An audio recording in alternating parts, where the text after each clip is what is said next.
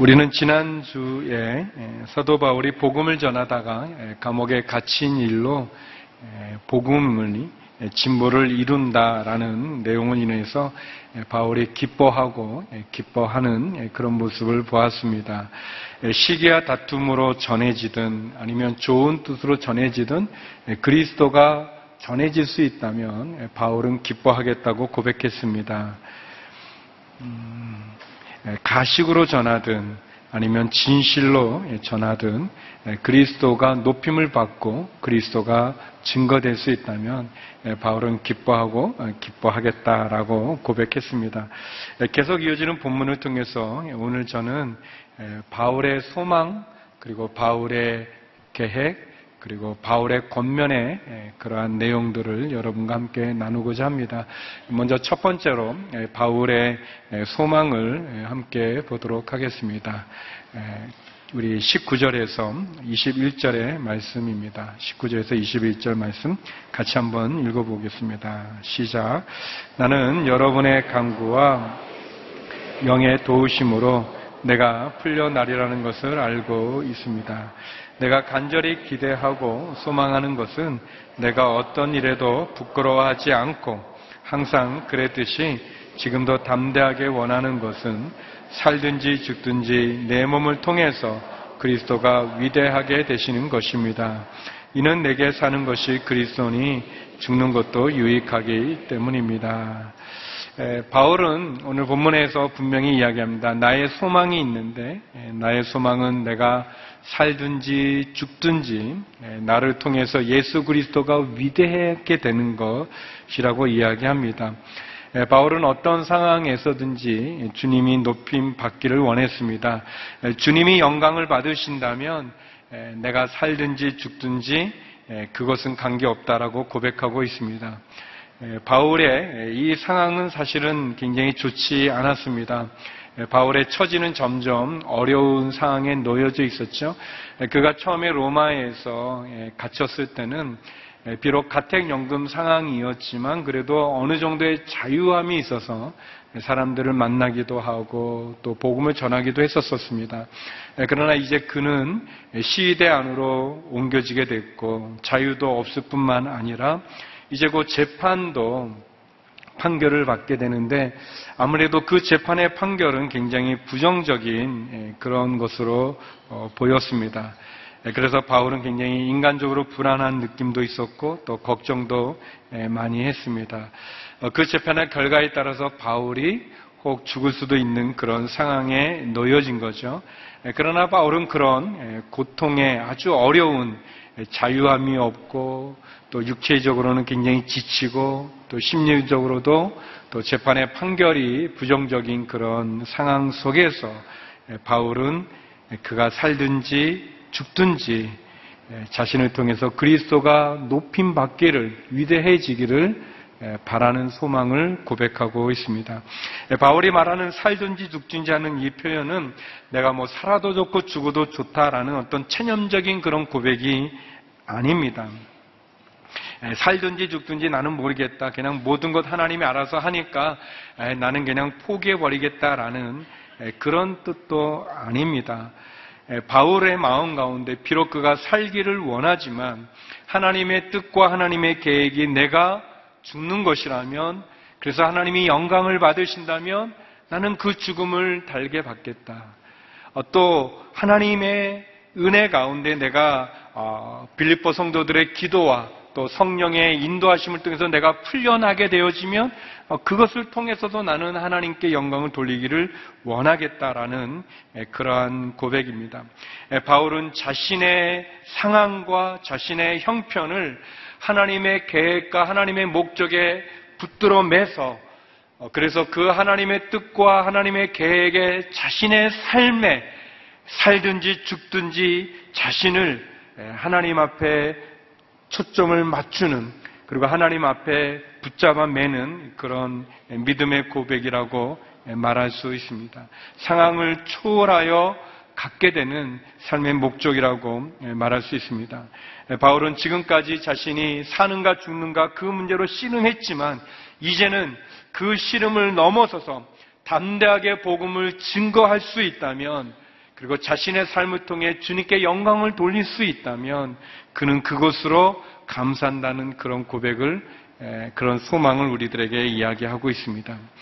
바울은 로마서에 보내는 편지에서도 이런 고백을 했습니다. 로마서 14장 8절인데요. 우리 같이 한번 읽어보겠습니다. 같이 읽겠습니다. 시작. 우리는 살아도 주를 위해 살고 또 주를 위해 죽습니다. 그러므로 죽든지 살든지 우리는 주의 것입니다. 바울의 고백은 바울의 소망은 그가 살든지 죽든지 자신을 통해서 주님이 위대하게 되는 거, 영광 받는 거라고 이야기하고 있습니다. 우리가 운전하러 이렇게 가는 동안에 이렇게 운전하면서 쭉 가는데 한 길에 한 사람이 서서 이렇게 손을 내밉니다. 아, 그래서 이렇게 딱 이렇게 문을 이렇게 열고 왜 그러십니까? 그랬더니 어, 내가 당신의 차에 좀 타고 싶습니다. 라고 이렇게 얘기를 해요. 어, 그러니까 어, 많은 사람들은 그냥 지나갑니다. 예, 그 사람을 보고 그냥 지나가는데 어떤 사람이 아 그러면 뒤에 타시라고 해서 이제 뒤에 태워서 이렇게 쭉 갑니다. 쭉 가는데 좀 시간이 지나니까 뒤에 사람이 톡톡 건드리면서 어, 내가 이 앞자리로 좀 가고 싶다고 좀 당신 곁에 좀 있게 싶다고 예, 그러면 좀 고민하죠. 그리고 뭐 어떤 사람은 어, 태워줬더니 별걸 다 하나에 예, 내리십시오. 내리세요. 뭐 그런 사람도 있고 뭐 좋습니다. 앞으로 오시죠. 그래서 이제 옆좌석에 태워서 이렇게 가는 사람도 있습니다. 예, 태고 계속 가는데 가다 보니까 이 사람이 또 얘기합니다. 아, 내가 운전을 하고 싶다고. 그러면 이제 아주 고민이 되죠. 그래서 이상한 사람이네 내리라고 하는 사람도 있고 한 번은 당신이 운전해 보라고 하는 사람도 있습니다. 예, 사랑하는 성도 여러분, 우리의 삶 속에 우리의 삶 속에 어느 날 주님께서 오셔서 운전하고 있는 우리의 인생의 삶 속에 오셔서 우리의 인생에 함께 동행하기를 원하십니다. 많은 사람들은 그분을 스쳐 지나가지만, 그분을 무시하고 지나가지만, 저와 여러분은 그분을 우리의 인생의 삶의 운전대에 우리의 인생에 그분을 태워드렸습니다. 근데 그분은 우리 뒷좌석에 있기를 원하지 않습니다. 그분은 심지어 우리의 옆자리에 있기도 원하지 않습니다. 그분은 우리의 삶의 운전대를 직접 운전하기를 원하십니다. 우리는 우리의 앞길에, 저 앞길에 어떤 일이 있을지는 모릅니다. 저것이 아주 비탈길인지 험한 길인지 아니면 낭떠러진지 아니면 좋은 길인지 우리는 구별하지도 못합니다. 어, 그리고 그런 일이 있으면 안 되지만 마치 음주운전을 하는 것처럼 우리는 내가 가는 길도 제대로 가지 못하고 헤매고 있습니다. 그때 주님이 말합니다. 너의 삶의 운전대를 나에게 타오라고 이야기합니다. 사도 바울은 감옥 가운데서 점점 쪼여오는 그 위협 속에서 그 죽음의 위협 속에서 부자유 속에서 그의 약해지는 육신 속에서 그는 내가 사는가 죽은가의 그 고민 속에서 그는 자신의 삶의 운전대를 주님께 맡긴 것입니다. 내가 살든지 죽든지 주께서 나를 통해 영광 받으시기를 나를 통해 위대해지는 그 소망을 그는 가진 것이죠. 사랑하는 성도 여러분, 바울의 이 소망이 저와 여러분의 소망이 되기를 바랍니다.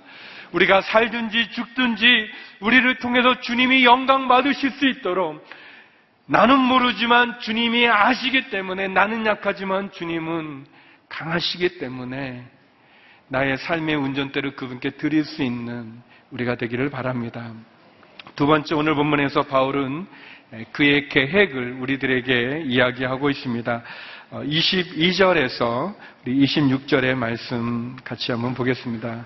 22절에서 26절까지입니다. 시작. 그러나 육신 안에 사는 이것이 내게 열, 내가 무엇을 택해야 할지 모르겠습니다. 나는 두 사이에 끼어 있습니다. 나로서는 몸을 떠나 그리스도와 함께 사는 삶이 훨씬 더 좋습니다. 예, 그러나 여러분을 위해 내가 육신에 머무는 것이 더 필요하다고 생각합니다. 여러분의 믿음의 진보와 기쁨을 위해 내가 여러분 모두와 함께 머물고 함께 할 것을 확신합니다. 어, 이는 내가 여러분에게 다시 갈 때 나로 인해 그 예수 안에서 여러분의 자랑거리가 많아지게 하려는 것입니다. 예, 바울은 사는 것과 죽는 것 사이에서 끼어 고민했지만 그는 결론적으로 빌보 교인들의 믿음과 그들의 기쁨을 위해서 그들의 믿음이 더 성장하는 것과 그들의 기쁨을 위해서 그는 사는 것을 택한다고 이야기합니다. 바울은 자신을 향해서 쪼여오는 그 위험, 염려, 그 죽음의 위협 속에서 사실 그냥 순교하고 주님과 함께 있는 게 더 좋은 일이겠지만, 더 좋다고 얘기하지만, 그러나 그는 빌립보 교인들의 믿음의 진보, 기쁨을 위해서 또 그들을 격려하기 위해서 그는 사는 것을 택하겠다고 이야기하고 있습니다. 또 그가 이렇게 다시 그들을 만나는 그 자랑거리가 되게 하기 위해서 그는 그렇게 택한다고 얘기합니다. 바울은 자기를 위해서 사는 것이 아니라 주님을 위해서 바울은 자기를 위해서가 아니라 빌립보의 성도들을 위해서 사는 것을 얘기하고 있습니다. 자신을 위한 삶이 아니라 타인을 위한 삶, 주님을 위한 삶을 얘기하고 있습니다. 사랑하는 성도 여러분, 여러분은 누구를 위해서 살아가십니까? 여러분의 삶의 목적은 어떤 것인지요? 예수님은 이 세상에 오셨을 때 마가복음 10장 45절에 보면 저와 여러분을 위해서 우리를 구원하기 위해서 오셨고 사셨고 그리고 십자가에 죽으셨다고 이야기하고 있습니다. 여러분의 삶의 목적은 무엇입니까? 여러분은 누구를 위해서 살아가시는지요? 어, 바울은 자기의 삶의 목적이 하나님의 영광을 위하여 주님을 위하여 또 자신을 통해서 복음을 들은 성도들 그 교인들의 자랑거리가 많아지기 위해서 그들을 위해서 그들의 믿음의 진보를 위해서 그는 살아간다고 이야기하고 있습니다.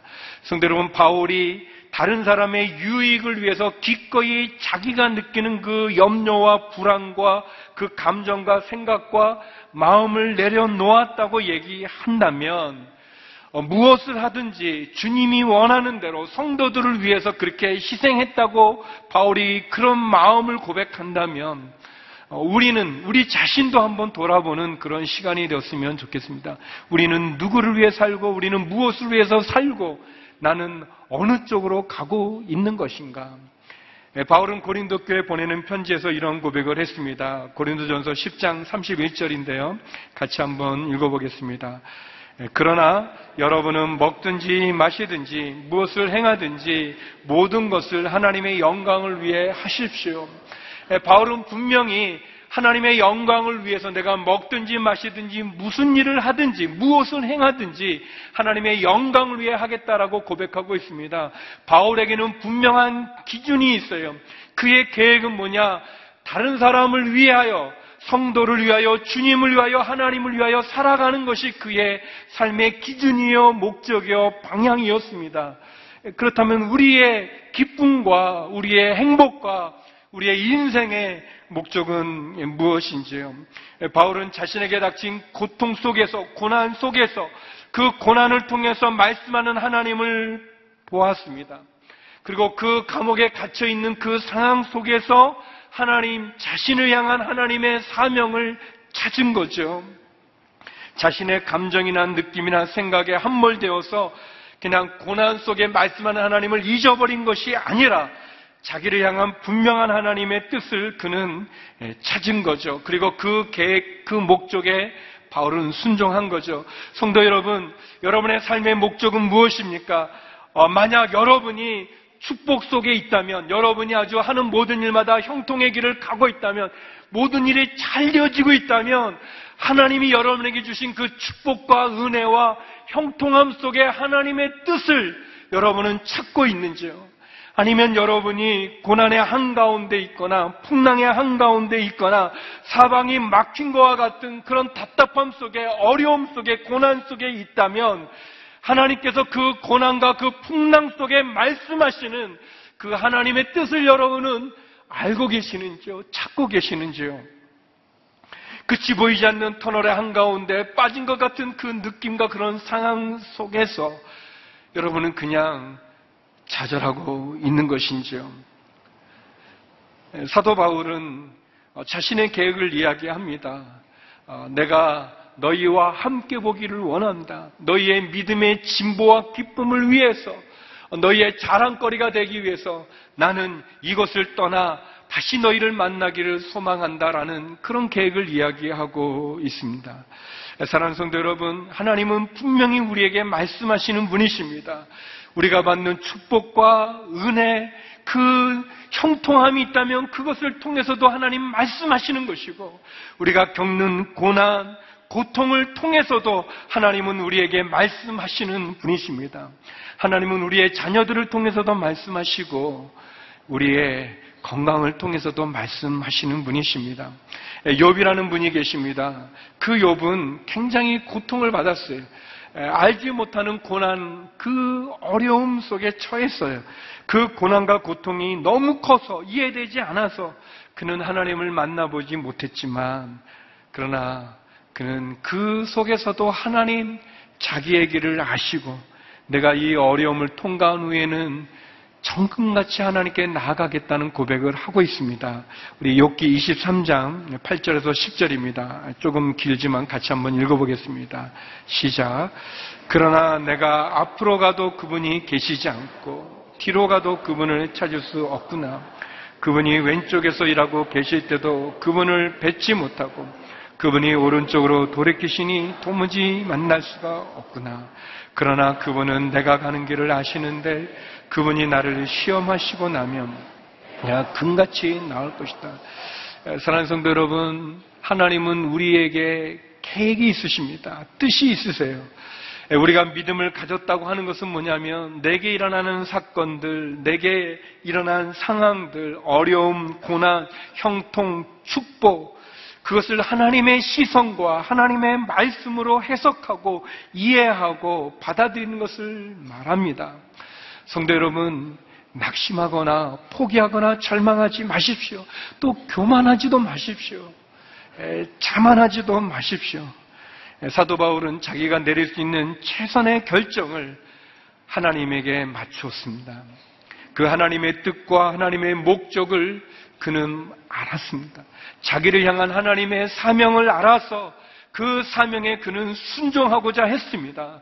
성도 여러분, 우리의 상황을 뛰어넘는 하나님의 목적과 하나님의 계획에 여러분의 시선을 주목하시기 바랍니다. 여러분의 마음을 맞추시기 바랍니다. 여러분의 현실이나 상황이나 여러분의 어려움이나 여러분의 형통의 축복에 빠지는 것이 아니라 하나님에게 여러분의 마음을 맞추십시오. 나를 향한 하나님의 계획에 귀를 기울이십시오. 그리고 그 목적과 계획에 순종하는 저와 여러분이 되기를 바랍니다. 세 번째, 바울은 오늘 본문을 통해서 우리들에게 권면을 하고 있습니다. 바울의 권면을 같이 한번 보겠습니다. 27절에서 30절의 말씀입니다. 27절에서 30절 말씀 우리 같이 한번 읽어보겠습니다. 시작. 여러분은 그리스도 복음에 합당한 생활을 하십시오. 어, 이것은 내가 가서 여러분을 보든지 떠나 있든지 여러분이 한 성령 안에 굳건히 서서 한 마음으로 복음 안에서의 믿음 생활을 위해 함께 달려 나간다는 소식을 듣기 위함이며 또한 대적자들의 그 어떤 엄포에도 놀라지 않는다는 소식을 듣기 위함입니다. 이것이 그들에게는 멸망의 증거여 여러분에게는 구원의 증거입니다. 이것은 하나님께로부터 나온 것입니다. 여러분은 그리스도를 위해 살아야 할 책임, 곧 그분을 믿을 뿐 아니라 그분을 위해 고난도 받아야 할 책임을 받았습니다. 여러분도 나와 동일한 싸움을 싸우고 있습니다. 여러분은 이것을 내 안에서 보았고 아직도 내가 싸우고 있다는 것을 듣고 있습니다. 예, 바울은 이 본문에서 세 가지를 우리에게 권면합니다. 첫 번째는 복음에 합당한 생활을 하십시오. 두 번째는 복음을 위해 고난을 받으십시오. 세 번째는 악한 세력에게 굴복하지 마십시오라고 권면합니다. 예, 먼저 첫 번째 바울이 말한 복음에 합당하게 생활하라라는 말씀은 무슨 뜻입니까? 우리 우리말 성경에 보면 이렇게 생활한다. 여기에 이렇게 무슨 눈 표시가 있고 그 밑에 보면 설명에 그런 표시가 있죠. 난외로 보면은 시민 노릇을 하십시오. 이게 무슨 말인가? 시민 노릇을 하라는 게 이, 이, 이, 말은 시민 정신에 합당한 생활을 하라 이제 그런 뜻입니다. 지금은 우리들이 이게 무슨 말인가 하지만 이 편지를 받았던 사람들은 굉장히 잘 이해할 수 있는 그런 내용입니다. 그리스 로마 시대에 그 로마 시민권을 가졌던 사람들의 이, 이 프라이드가 굉장히 강했습니다. 로마 시민이면은 어떻게 행동해야 된다라는 어떤 그런 것이 많이 있었어요. 어, 당시 그리스 국가들, 예, 그리스 로마 의 국가들의 가졌던 시민 정신은 뭐냐면 예, 국가나 나라가 우리를 위해서 무엇을 해주는 예, 그런 혜택을 주는 어떤 그런 거가 아니라 도리어 로마 시민이라면 그리스 시민이라면 나의 의무와 나의 책임을 통해서 어떤 이상적인 인간의 이상적인 국가를 도시를 건설한다는 그런 의식들이 있었습니다. 그러니까 복음에 합당하게 생각하라는 것은 너희가 그리스 시민이면 그리스 시민답게 행동하라는 그런 뜻이에요. 예전에 제가 그 미국에 갔을 때 우리나라는 그 TV라는 게 없잖아요. 뭐 식당에서 밥 먹으면 거기 나와 있는 그 돈, 그, 뭐 만 원이면 뭐 오천 원이면 뭐 그것만 이렇게 내면 되지 뭐 팁을 주진 예, 않잖아요. 뭐 이렇게 식당에서 이렇게 팁 주면 그 기분 나쁜 거잖아요. 그런데 이제 미국은 예, 팁을 줘야 돼요. 예, 그 세금 외에 그꼭 그 정가 외에 팁을 줘야 되는데 저는 이제 캘리포니아에 있을 때 이제 보통 이제 그 이 세금에 이제 곱하기 1을 하면 되게 이제 팁을 이렇게 주면은 이제 적당한 이제 팁인데 팁이라는 게 그게 꼭 이렇게 뭐 정해진 거는 아닌데 이제 대략 이제 그렇게 해서 줍니다. 계산하는데 이제 제가 보스턴에 이제 가게 됐을 때 이제 보스턴에 있는 이제 좋은 학교를 다녔던 목사님인데 저보다 나이가 어린 분이신데 그래서 제가 이제 그 목사님하고 이제 식사하면서 밥을 사기 사기 위해서 이제 같이 밥을 먹고 이제 계산은 이제 제가 하는데 이제 그 또 미국의 또 주간마다 좀 다르기도 하니까 또 제가 좀 오랜만에 갔으니까 목사님한테 물어봤어요. 목사님 여기 그 여기는 팁을 어떻게 줘요? 그랬더니 뭐 아마 그냥 뭐 이렇게 그 2를 곱하면 될 거예요. 이제 그렇게 하셨어요. 근데 이제 제가 그 숫자가 굉장히 약해요. 그래가지고 이제 2를 곱한다고 했는데 좀 많이 썼어요. 이게 안 맞아서 목사님 보더니 이렇게 놀리면서 어렵게 많이 주세요. 이제 그래서 어, 그때 알았어요. 제가 실수했다는 거를. 근데 이제 에, 그래도 그냥 이렇게 줬더니 어, 목사님이 목사님이 이제 어, 저한테 그 에, 얘기를 하나 해주셨는데 자기가 공부할 때 친구들하고 같이 식당에서 밥을 먹는데 근데 그 친구가 팁을 주는데 보통 2를 곱하는데 4를 곱해서 팁을 많이 주더래요. 그래서 자기가 물었대요. 아니 그 너무 많이 쓴 거 아니 잘못 계산한 거 아니냐? 그랬더니 그 친구가 그런 말을 했더래요. 아니다고. 내가 잘 준 거라고. 그래서 너무 많이 줬다. 그랬더니 아니다. 어, 나는 부자다. 그런 얘기를 했대요. 그래서 이제 아니 건 아는데 왜 이렇게 이제 하냐 그랬더니 그 친구가 좋은 대학에 좋은 대학인데 그 친구가 자기는 잘하면서 그 부모님이 굉장히 부유한 분인가 봐요. 부모로부터 교육을 받기를 어려운 사람들에게 주는 팁을 많이 주라고 그렇게 교육을 받으면서 자랐다는 거예요. 이제 목사님은 이제 제가 이제 팁을 많이 계산을 잘못한 걸 모르고 이제 많이 준 거 보니까 이제 그런 건 줄 알고 그런 좀 오해하셨어요. 저희 집은 부자도 아니고 뭐 아무튼 그런 거 아니고 제가 계산을 잘못한 것 뿐이었는데 어 근데 저는 이제 그 얘기 들으면서 이제 전체는 아니겠지만 그러나 미국 사회에 예, 부유한 사람들 가운데 기독교 정신을 갖고 있는 어떤 그 한 가정의 그 교육의 그 부분이 제 마음에 좀 감동을 주었습니다. 여기 말하는 거예요. 너희들이 시민 의식으로 살아라. 복음에 합당한 생활을 하라라는 것은 너희가 그리스 사람인 것처럼 로마 시민인 것처럼 복음에 합당한 생활하라고 권면한다. 다시 말하면 쉽게 말하면 우리에게 적용해서 말하면 여러분이 기독교인입니까? 그러면 여러분 기독교인답게 살아가십시오라고 바울이 우리들에게 이야기하는 것입니다. 사랑하는 성도 여러분, 믿지 않는 사람들이 믿음을 가진 우리를 보고, 우리의 삶을 보고, 우리의 생활을 보고, 그들이 믿지 않는 사람들이 예수님을 믿는 우리의 생활을 통하여서 주님을 믿을 수 있도록 주님께 영광을 돌릴 수 있는 그런 삶을 살라고 이야기하는 것입니다. 우리가 예수님을 믿고 복음을 믿지 않습니까? 여러분 예수님과 복음이 무엇입니까? 그것이 십자가 아니겠습니까? 십자가가 우리에게 주는 메시지는 무엇입니까? 그것은 원수까지도 사랑하는 원수까지도 용서하는 그 무한한 조건이 아닌 한없이 베푸는 은혜가 아니겠습니까? 그렇다면 우리의 삶은 십자가를 바라보는 우리의 삶 역시 우리도 사랑하고 용서하고 은혜를 베풀고 나눠야 되는 삶이 아니겠습니까? 어둠과 거짓과 정욕과 탐욕의 이 세상에서 빛과 정직과 순결과 나눔의 삶을 살아가야 되는 것이 아니겠습니까? 분열과 미움과 우상숭배가 가득한 이 세상 가운데서 화해자의 위치에 사랑에 그리고 온전한 진리의 삶을 살아가는 것이 우리의 삶이 아니겠습니까?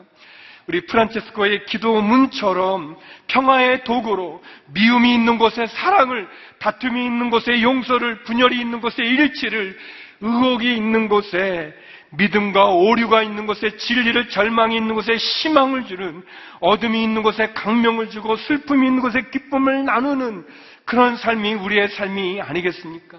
그것이 복음에 합당한 생활을 사는 기독교인의 삶이 아니겠습니까?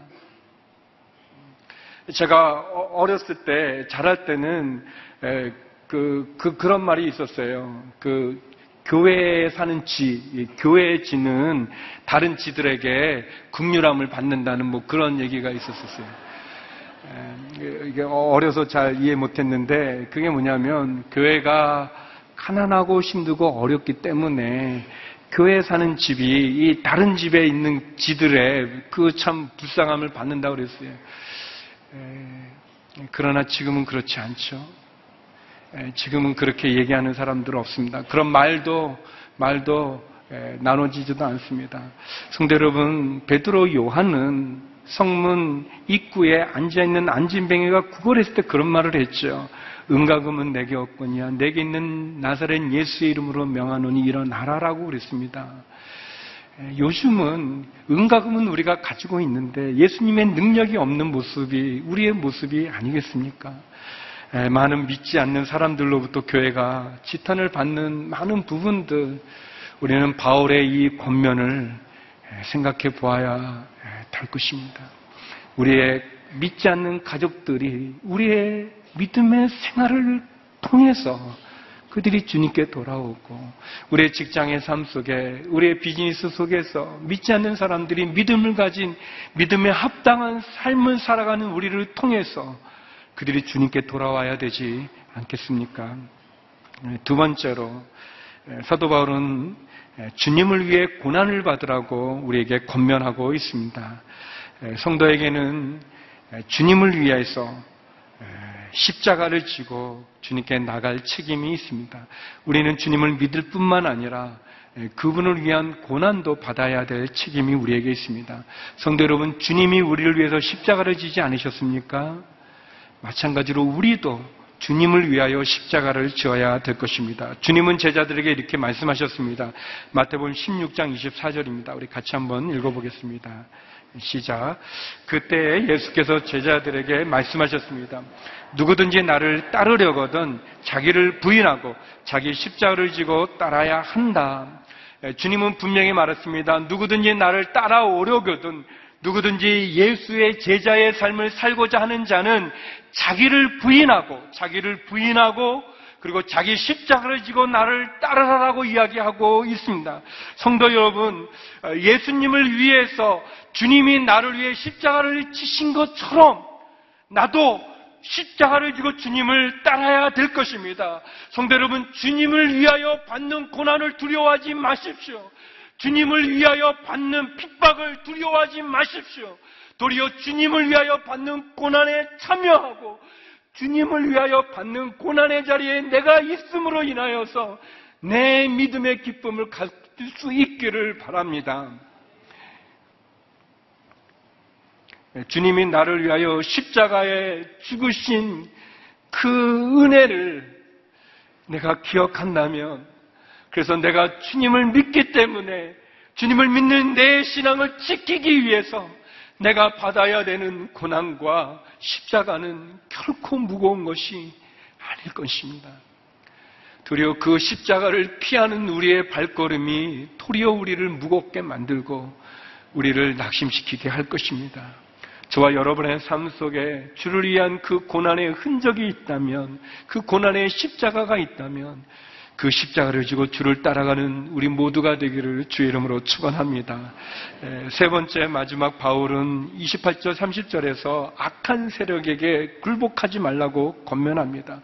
고난을 두려워하지도 말고 믿음의 선한 싸움을 쌓아가, 싸워가고 한 마음으로 서로 협력해서 우리를 대적하는 자들을 두려워하지 말고 도리어 그들의 마지막은 멸망이지만 우리의 마지막은 구원이기 때문에 그들에게 우리의 구원 의 증거를 보여주라고 이야기하고 있습니다. 제가 좋아하는 찬송가 359장에 천성을 향해 가는 성도들아 그런 찬양이 있습니다. 아주 힘차고 그 용기 나는 찬송인데요. 거기 2절 가사에 2절이 이렇게 되어 있습니다. 너 가는 길을 우리의 믿음의 길이죠. 너 가는 길을 누가 비웃거든 확실한 증거를 보여주어라. 성령이 친히 감화하여 주사 그들도 참기를 찾으리라고 되어 있습니다. 바울은 비록 그가 감옥에 갇힌 몸이고 신분이고 포로지만 그는 그를 공격하는 그 무수히 많은 대적자들에 의해서 위축되거나 물러서지 않았습니다. 도리어 더 담대하게 주의 복음을 전하였고 그리고 기뻐했고 그리고 그 자신 살든지 죽든지 주를 위하여 주님이 영광되고 위대함을 되어진다면 그 길을 가겠다고 그는 고백하고 있습니다. 십자가가 그들에게는 멸망의 증거이지만 우리에게는 구원의 증거라고 이야기하면서 담대하라고 얘기합니다. 원수들과 악한 세력에게 굴복하거나 두려워하지 말라고 이야기합니다. 예수 그리스도의 십자가가 이 세상을 이겼다고 선포하고 있습니다. 사랑하는 성도 여러분, 원수를, 적들을, 우리를 대적하는 자들을 두려워하지 마십시오. 도리어 십자가로 승리의 깃발을 꽂는 저와 여러분이 되기를 바랍니다. 바울은 이야기합니다. 살든지 죽든지 자신의 삶을 통해 주님이 위대하게 되기를 원합니다. 이 바울의 소망이 저와 여러분의 소망이 되기를 바랍니다. 바울은 주님을 위한다면 그리고 빌보의 성도들을 위한다면 그들의 믿음의 진보를 위한다면 그는 어떤 고난과 어려움에서도 그는 그 어려움을 뚫고 나가 자기에게 주어진 하나님의 뜻과 사명을 감당하겠다고 그는 고백하고 있습니다. 성도 여러분, 어떤 고난과 고통 속에서도 형통함과 축복 속에서도 말씀하시는 하나님에게 여러분의 시선을 고정시키시고 여러분의 마음으로 우리가 원수를 두려워하지 않고 주님을 위한 그 고난의 십자가를 지고 복음에 합당한 생활을 하는 저와 여러분이 되기를 주의 이름으로 축원합니다. 기도하시겠습니다. 거룩하신 하나님, 고난과 고통과 어려움 속에서도 살든지 죽든지 주님의 영광을 위하여 복음에 합당한 생활을 하는 믿음의 성도들이 되게 하여 주시고 승리의 한 주가 되게 하여 주시옵소서. 예수님 이름으로 기도드립니다. 아멘.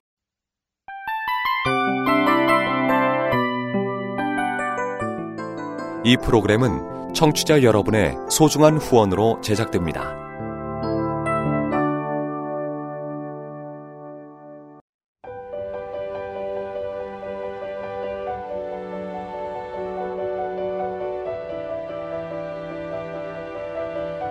세상에는 수많은 교회들이 있지만 더 깊이 있는 말씀 강해를 찾기 위해 크기로만 교회를 선정하지 않습니다. 보다 좋은 영적 콘텐츠를 더 많이 나누기 위해 방송비를 받지 않습니다.